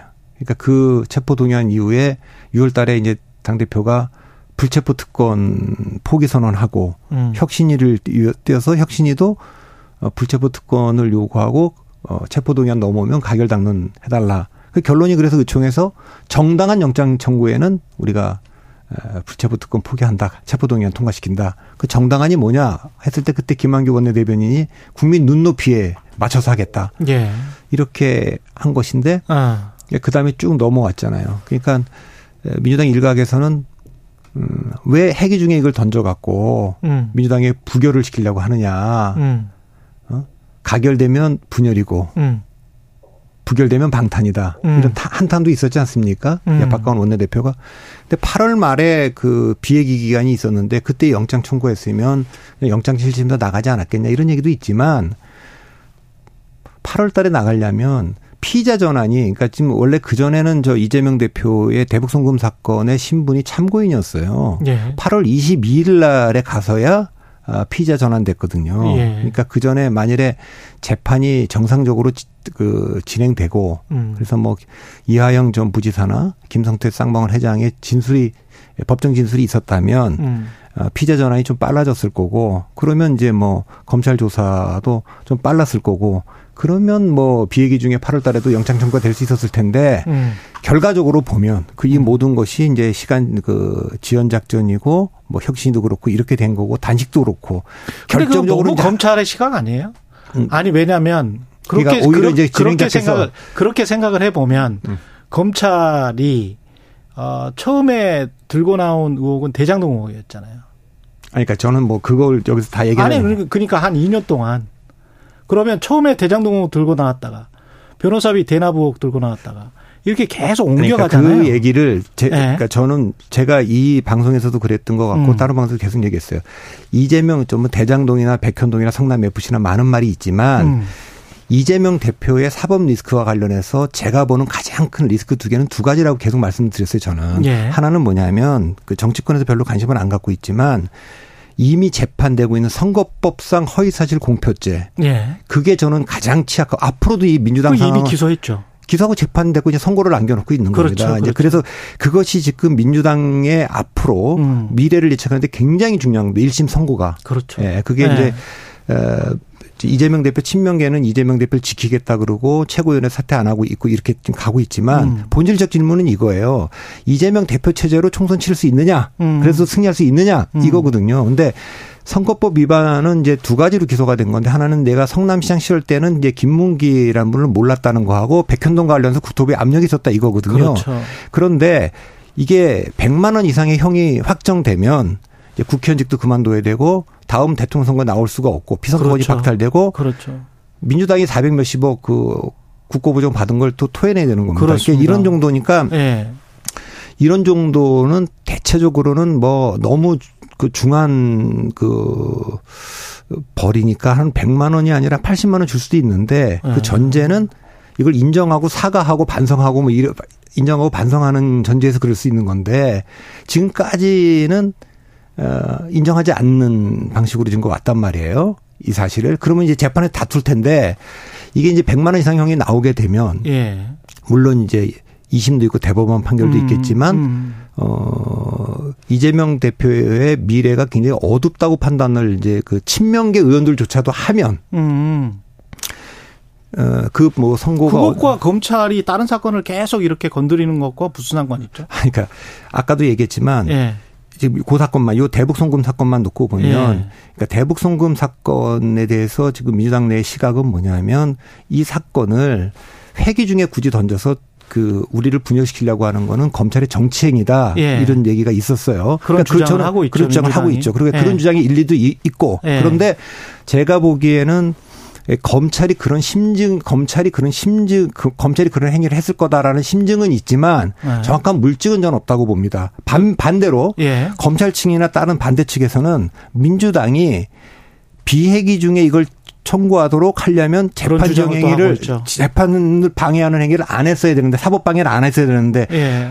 8월 8일 날 그 김영태 변호사가 와서 사실상 그날 재판이 제대로 이루어지지 않았고 예. 8월 15일 날은 강복절이니까 재판이 없었고 음. 그래서 결국 8월 22일 날 가서 피자 전환이 된 거니까 음. 어떻게 보면 예, 반대 측에서는 아 이재명 측이 이걸 지원시키려고 한다라는 심증도 있고 물증도 있는 상황입니다. 예. 그러니까 이거는 공정하게 객관적으로 양쪽의 입장을 다 봐서 어. 봐야 되는 거지 그 한쪽의 입장만 보고 얘기하면 안 된다라는 말씀 그렇죠. 드리는 그- 거죠. 그- 그냥 그런 그런- 면에서 예, 예, 그런, 그런 면에서, 면에서. 그런 면에서 저는 예. 그 어떻게 보면 재판 지연행이라든가 단식이라든가 불체포 특권을 그 이거 저 불체포 좀 해달라. 음. 그러니까 그 체포 동의안을 부결시켜달라고 한 것들이 어, 체포 동의안이 가결된 상황에서는 지금 그 상황이죠. 이 상황에서는 영장 실질 심사에서 그닥 이재명 대표에게 유리하지는 않을 것 같은 음. 예, 악재가 될 수도 악수가 될 수 있는 거 아닌가 그렇게 저는 보죠. 그 전에 그 퍼센트 로 말씀을 하시면서 이제 뭐 35%, 아, 60% 그런 말씀 하셨잖아요. 그래서 그때 제가 이제 기억에 남는 거는 어 나중에 어떤 신문에 이제 칼럼도 쓰셨던 것 같은데 분당의 가능성이 지금으로서는 가장 높다. 60%인가 그렇게 말씀하셨던 것 같은데 최강 시사에서 지금은 어떻게 보세요? 저는 지금도 계속 유효합니다. 저는 오히려 제가 높아졌습니까? 낮아졌습니까? 어떻게 보십니까? 아니 뭐 전 높아지도 않았고 낮아지도 않았다고 봅니다. 비슷하다. 그러니까 네. 제가 그때도 몇 가지를 제가 동시에 예상을 했는데 음. 첫째는 이재명 대표 체제로 예. 똘똘 뭉쳐서 음. 친명 반명도 이제는 방법이 없다. 음. 그러니까 윤석열 정권에 맞서서 우리가 이재명 대표로 치를 수밖에 없다. 이건 반명 비명도 그렇게 해서 예. 똘똘 뭉쳐서 갈 가능성은 저는 5%라고 그때 봤습니다. 그- 그렇게 5%라는 이야기하셨어요. 뜻은 네. 뭐냐면 뭐 5% 제가 거의 그걸 없다. 어떻게 그러니까 극히 아. 가능성이 낮다라는 아. 게 상징적 숫자입니다. 거의 없다. 예, 그리고 이제 예. 두 번째는 어떤 식으로든 그게 친명 비대위든 통합 비대위든 예. 비대위로 전환해서 치를 가능성이 35%쯤 된다. 그거는 이제 재법 가능성이 좀 있다. 음, 이런 음. 뜻이고 음. 나머지 60%는 사실 지금 그 민주당 내 리더십의 상황이나 음. 지금 그 충돌의 양상이나 이런 걸 음. 보면 그 과정 관리 비대위 전환 과정 관리 실패해서 음. 분열할 가능성이 60% 이거 가장 가능성이 크다 이제 이런 뜻입니다. 그러니까 여전히 저는 그 가능성이 크다고 보는데 음. 이제 어떻게 가결됐지 않습니까? 예. 그래서 이거는 이제 이재명 대표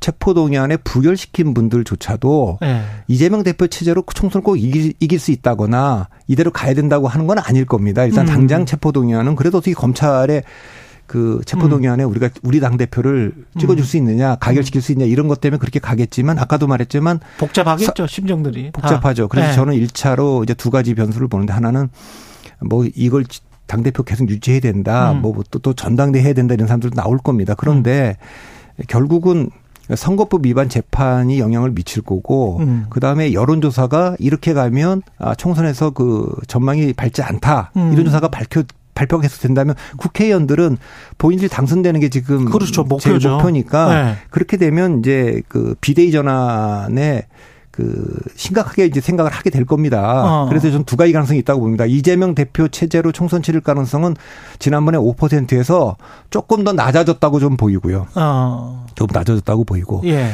그 비대위 전환은 지금은 뭐 비대위 전환 생각을 안 하고 있어서 음. 결국은 그때도 이제 여기 이 방송에서 제가 말씀드렸는데 에, 기억하실지 모르겠습니다만 친명이 생각 예상하는 시나리오는 세 가지였습니다. 첫 번째는 무조건 이재명 대표 체제로 치른다 이게 첫 번째 시나리오고 음. 두 번째는 여의치 않다면 친명 비대위로 전환할 수 있다. 세 번째는 둘 다 안 된다면 뭐 분당도 불- 아, 탈당 분당도 불사한다 이거 아닙니까? 예. 반면과 비명은 이재명 대표 체제는 머릿속에 없을 거예요. 친명 비대위도 없을 겁니다.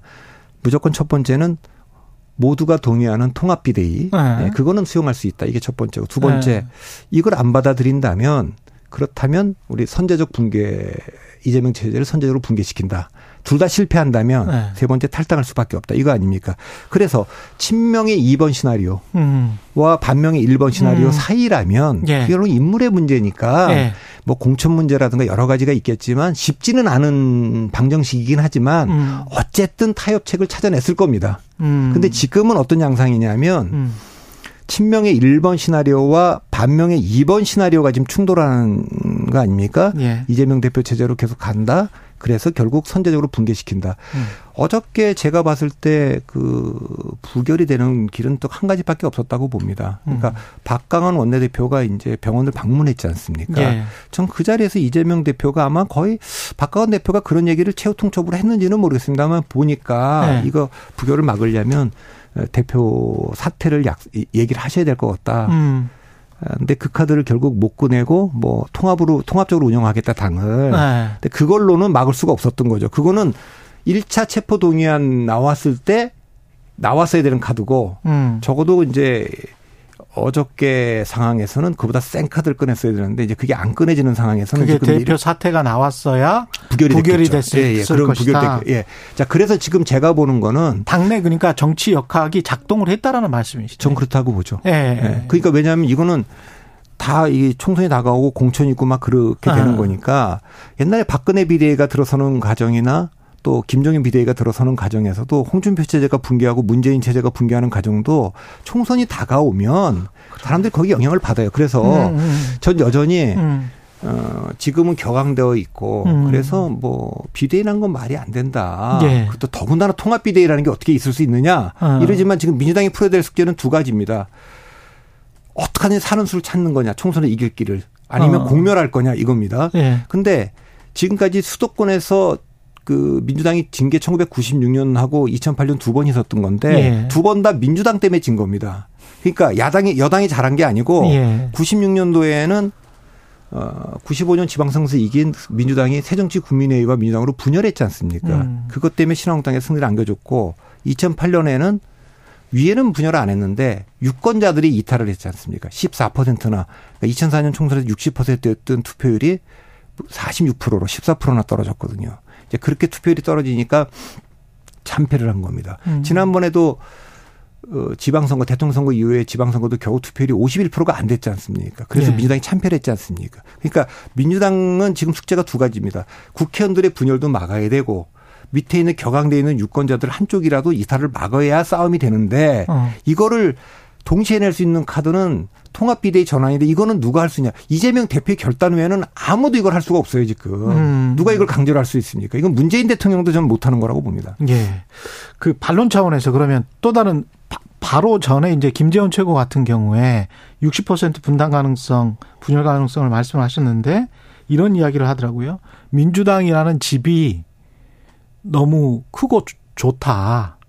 그래서 분당을 해서 나가기에는 의원들이 굉장히 좀 힘이 드는 구조다라는 것 하나하고 이거 반론 차원에서 이제 여쭤보는 거예요. 두 번째는 그 어떤 정치평론가는 이런 이야기를 하더라고요.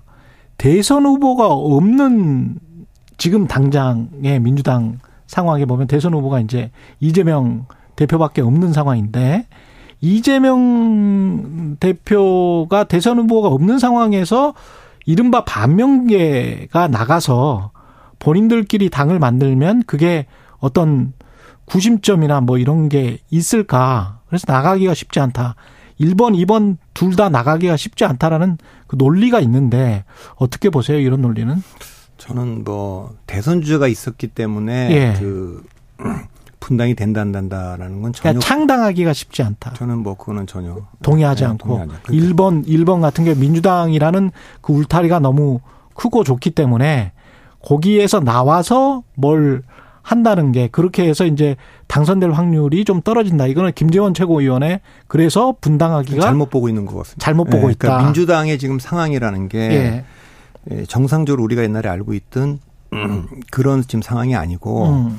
그래서 이제 그 제가 이제 이 상황을 민주당의 상황은 권력의 공백 상태로 저는 보는데 아, 박근혜 대통령이. 탄핵되고 나서 보수가 권력의 공백 권력이 땅에 떨어졌기 때문에 음. 대혼란기였거든요. 예. 지금 민주당 상황이 그렇다고 봅니다. 그러니까 본질적으로 보면 제가 이재명 대표가 이 당을 장악 못할 거라고 본 거는 일관되게 말씀드려 왔는데 에, 대통령 후 선거에 나가서 아깝게 떨어지고 예. 다시 돌아가서 당을 장악한 사례는 두 번 있습니다. 이해창과 문재인입니다. 근데 그분들은 이미 출마 전에 대선 후보가 되기 전에 대주주였어요. 그러니까 대주주가 돌아온 겁니다. 근데 이재명 대표는 대주주가 아니에요. 음. 두 번째는 대주주가 아니면서 이 당을 바꾼 사례가 딱 한 번 있는데 그건 노무현 대통령이 열린우당 창당한 건데 그건 대통령이 됐기 때문입니다. 그래서 제가 아. 하는 질문은 대통령이 되지도 못했고 아. 대주주도 아닌 이재명이 이 당을 접수해서 친명당으로 바꿀 수, 만들 수 있느냐 이 질문에 대해서 저는 일관되게 지난 처음부터. 몇 년간 불가능하다라는 겁니다. 아, 그- 그게- 이 대표 취임하기 전부터 예, 예. 그건 안 되는 일이다. 아. 그- 안 되는 일이기 때문에 이 당은 지금 일부 강성 지층들이 뭐, 뭐 이렇게 당을 장악하고 우리가 뭐 경선 룰, 공천 룰도 받고 이 당을 이렇게 바꾼다. 아. 그게 그렇게 쉽지가 않습니다. 아. 민주당의 보- 역학 구조상 아, 그 역학 구도도 그렇고 점점 이제 어저께 이제 가결됐지만 시간이 가면 갈수록 아. 그렇게 잘 안 됩니다. 그건 음. 제가 전화에 뭐 박근혜도 뭐 뭐 안 된 겁니다. 그거는 다. 아. 이제 그래서 지금 이재명 대표 측에 있는 분들도 이재명을 위해서 운명을 같이 하겠다는 면몇명 되겠습니까? 아. 그분들은 이재명 대표 체제가 유지돼야만 예. 본인들이 공천받을 수 있기 때문에 주장하는 거지 음. 내년 총선이 끝났다고 칩시다. 이재명 대표가 구속이 되든 뭐든 관심 없습니다. 윤석열 대통령 옆에 있는 분들도 똑같습니다. 그렇지. 자, 그래서 이게 예. 5년 단임제의 그, 그 숙명인데 예. 그래서 제가 이런 말씀 드렸지 않습니까? 2020년처럼 음. 양당 체제로 똘똘 뭉쳐서 양쪽으로 쭉 결집해서 2020년에 양자 대결을 치러질 가능성 저는 20%. 음. 2016년처럼 가운데 제3당이 하나 더 나와서 여기서 이제 제3당이라는 경쟁력 있는 정당을 말하는 겁니다. 그렇겠죠. 원내교섭단체 네. 이상 할 수 있는 20개 이상. 그런 정당으로 3자 구도로 치러질 가능성 40%. 네. 96년도처럼 양쪽이 다 분열해서 4자 구도로 치러질 가능성 저는 그게 40% 정도 된다고 봅니다. 아. 그러니까 에, 지금 그 이 분열의 촉발점은 민주당이죠. 그러니까 음. 국민의힘은 내부 동력이 분열할 힘도 없고 아무것도 없고 민주당이 분열하면 예. 이제 그때부터 이제 모든 게 이제 시작되는 겁니다. 이제 국민의힘도 꿈틀거린다. 당연히 그렇게 되겠죠. 아. 그래서 어, 요 문제는 민주당의 지도 체제 변경이 있어야 국민의힘 지도 체제도 변경이 있기 때문에 어떻게 가결이 됐을 때 에, 뭐 김기현 대표의 속마음을 제가 알 수는 없지만 예. 어, 좀 불안하죠. 왜냐하면 아. 민주당의 이재명 대표 체제가 붕괴하면 그게 곧바로 유탄이 날라올 테니까. 예. 그것도 제가 그때도 말씀드렸잖아요. 민주당이 내부 동력이 없기 때문에 지난번 전당대회에서 국민의힘이 김기현 후보가 아니라 김기현 대표가 아니라 안철수 대표를 뽑았다면 음.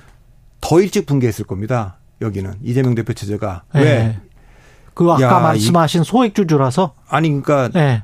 야 이게 뭐 꼭 마치 안철수 대표를 뽑은 거는 이준석을 뽑는 것처럼 저기는 선거에서 이기려고 입당한 지 얼마 되지 않은 사람을 저기 당 대표로 뽑았다. 음. 우린 과연 이재명 대표 체제로 갈 수 있겠느냐라는 위기감이 더 올라갔을 거예요. 음. 근데 일단 거기가 이제 김기현 대표 체제로 되니까 이재명 대표 체제의 그 그러네. 시간이 예. 늘어났는데 그래서 제가 말씀드린 건 이제 민주당의 변화는 내부 동력은 없고 법원으로부터 올 거다. 그리고 국민의힘의 변화는 민주당으로부터 올 거다. 다 외력에 의해서 지금 그 동력을 찾을 수밖에 없기 때문에 예. 에, 출발점은 민주당일 텐데 민주당에 있는 지금 반명 비명계가 예. 지금 뭐 통합 비대로 타협을 못 해낸다면 공천 문제도 그렇거니와 여러 가지 문제 때문에 이 당에 남아 있을 수 있겠어요? 저는 뭐 못 남아 있을 거라고 봅니다. 탈당을 대선자가 있냐 없냐, 뭐 힘이 있냐 없냐라는 거는 저는 에그 이 동력이라는 게 네. 여기서 그 어, 뭐 바깥으로 나갈 힘보다 여기는 내모는 힘이 더 강하기 때문에 음. 그건 뭐 어쩔 수 없는 선택이 될 가능성이 좀 상당히 좀 있다. 근데 국민의힘 입장에서도 다시 한번 그러면 반론을 펼쳐볼게요. 대통령의 그립감이 저렇게 강하고 만약에 나가거나 국민의힘에 어떤 저해되는 총선에 저해되는 뭔가 행위를 했었을 때 그 상당히 어떤 탄압을 당할 가능성도 있지 않습니까? 지금 정부에서는 그런 상황에서 나 나봐 가지고 뭐 어떻게 해보겠다 그런 거는 그거는 뭐 저는 전 전혀 그렇지 않아요? 예, 그거는 이제 네. 만일에 이제 어 민주당이 이제 그 분열하면 어차피 지니까 공멸하니까 예. 우리가 그 하여튼 음. 타협점을 찾자. 음. 그러면 이제 민주당을 사랑하는 이제 옛날부터 이제 당원들부터 원로들부터 심지어는 강성 지지층들도 이대로는 안 되겠다. 예. 이렇게 생각한다면 음. 그래서 이제 뭐 통합 비대위가 되면 그 이 국민적 그동안의 이 민주당을 향했던 그 부정적 시선이 이제 윤석열 정부와 국민의힘을 향하게 될 음. 거고 이 에너지를 가지고 해낼 겁니다. 음. 그러면 또 저쪽도 이제 변화의 필요성을 아 뜨거, 생각하겠, 아 하겠죠. 뜨거 예. 이렇게 되는 거군요. 예, 근데 그게 예. 안 되면 예. 예, 그게 분열 여기서 누군가 나가서 이제 어. 분열이 되면 예. 아마 이제 여기는 점점 점점 더 이재명 대표 체제를 옹호하고 그렇게 어. 가게 될 거니까 그러면 이제 바깥에 뭐 이제 그 젊은 여러 그룹으로 있는 젊은 사람들도 이 신당에 이제 그 네. 합류하게 될 거고 신당은 그래 갖고 아까도 말했지만 대선자도 없는데 성공 어. 가능성이 높지 않을 테니까 예. 그러면 이제 국민의힘에 들어가 있는 분들 중에서 예. 좀 이렇게 그- 거기다 이제 그 좀- 오퍼를 하겠죠. 안철수나 아. 유승민이나 이준석이나 다 할 텐데 예. 예컨대 뭐 안철수 의원이 들어간 지 얼마 안 됐으니까 못 움직일 거고 어. 유승민 의원은 한 번 그렇게 나와서 호남 분들하고 당을 만들었다가 바른미래당도 했다가 예, 실패했으니까 예. 무소속으로 나갈 가능성이 있다고 뭐 이준석 대표 같은 경우는 전 대표 같은 경우는 이쪽 당에서 비례대표를 줄 테니 음. 국회의원 달고 이쪽 전- 당이라는 건 새로 만든 새로 신당. 이제 민주당에서 나간 민주당에서 나온 그 신당. 새로 저기 전국을 다니면서 왜 국민의힘을 찍으면 안 되고 윤석열 정부 지지하면 안 되는가를 그 호소해달라? 호소해달라 이럴 수도 있기 때문에 네. 그러니까 이제부터 그거는 모든 시나리오가 다 있는 거기 때문에 알 수가 없고 그러네. 예, 네. 그러니까 그 이쪽의 분열이 어느 정도 되느냐에 따라서 저쪽에 있는 분들은 이준석이나 그 유승민 전 의원도 바른정당도 만들어 봤고 네. 또뭐 유승민 의원은 안철수랑 손잡고 바른미래당도 해봤지 않습니까? 네. 그러니까 그런 거는 안 되겠더라. 그러니까 우리는 그냥 한다면 개혁보수 정당을 하나 따로 만들자. 네. 이렇게 해갖고 뭐 양쪽이 다 쪼개지는 사당 체제가 올 수도 있고 음. 아니면 아까도 말했지만 그렇게 해서 우리가 이 양대 거대 양당이 싸울 수가 없으니 이 1번과 2번이 아닌 사람은 하나로 모여야 된다. 네. 이럴 수가 있고 그러면 이제 선거 다 민주당이든 민주당이 먼저 이거 이렇게 하면 지는 거니까 아. 우리가 어쨌든 비대위로 가야 된다. 무슨 수를 써서라도 예. 저는 뭐 이제 민주당이 시험대에 올랐다고 보죠. 그러니까 아. 비대위 타협점을 찾아낼 가능성이 없지는 않고 제법 있어서 제가 35%라고 35% 얘기했지만. 예. 분열 가능성이 좀 더 크다라고 크다. 하는 건 저는 아직은 변경할 생각이 없습니다. 지금 원심력이 더 크게 작동하고 있다. 그런 말씀이시고 마지막으로 한 1분밖에 안 남았는데요. 강서구청장 보궐선거는 국민의힘은 나오는 분들마다 접전이 될 것이다. 이렇게 이야기를 하고 있는데 어떻게 예상하세요? 그건 저는 예측을 못 하겠어요. 아, 왜냐하면 그래요? 애초에 그거는 어쨌든 공천은 그 김태우. 수밖에 없었지만 예, 예. 김태우 그 원인 제 공자인데 그분이 공천을 받는 건 좀 적절해 보이지 않고 음. 그 선거는 안 나왔다가 다음에 뭐 다른 선거에 나오는 게 전 좋았다고 보는데 나왔지 않습니까? 음. 그런데 그 김기현 대표 체제 김기현 대표도 부담스러웠을 거예요. 아까도 말했지만 김기현 대표는 두 가지가 부담스러운 거거든요. 강서구청장 선거 결과에 따라서 수도권 이기론과 결부돼서 지도부 사퇴론이 회의론, 사퇴론까지는 아니어도 야 김기현 대표 체제로 이길 수 있느냐 음. 이런 회의론이 있을 수 있고 이재명 대표 체제가 붕괴되면 또 온다. 자기한테 역풍이 저기 바람이 영향이 온다 이런 생각을 했을 거 아니겠습니까? 예. 이제 그래서 이걸 피하고 싶었는데 결국은 됐습니다. 근데 이거는 이제 만일에 체포동의안이 그 가결됐기 때문에 영장실질 심사에 따라서 음. 따라서 민주당 지지층과 국민의힘 지지층, 지지층의 결집. 그 결집도가 달라지고 싸움이 벌어질 오케이. 거기 때문에 거기에 네. 영향을 받을 거라고 봅니다. 정치 컨설팅 민의 박성민 대표였습니다. 고맙습니다.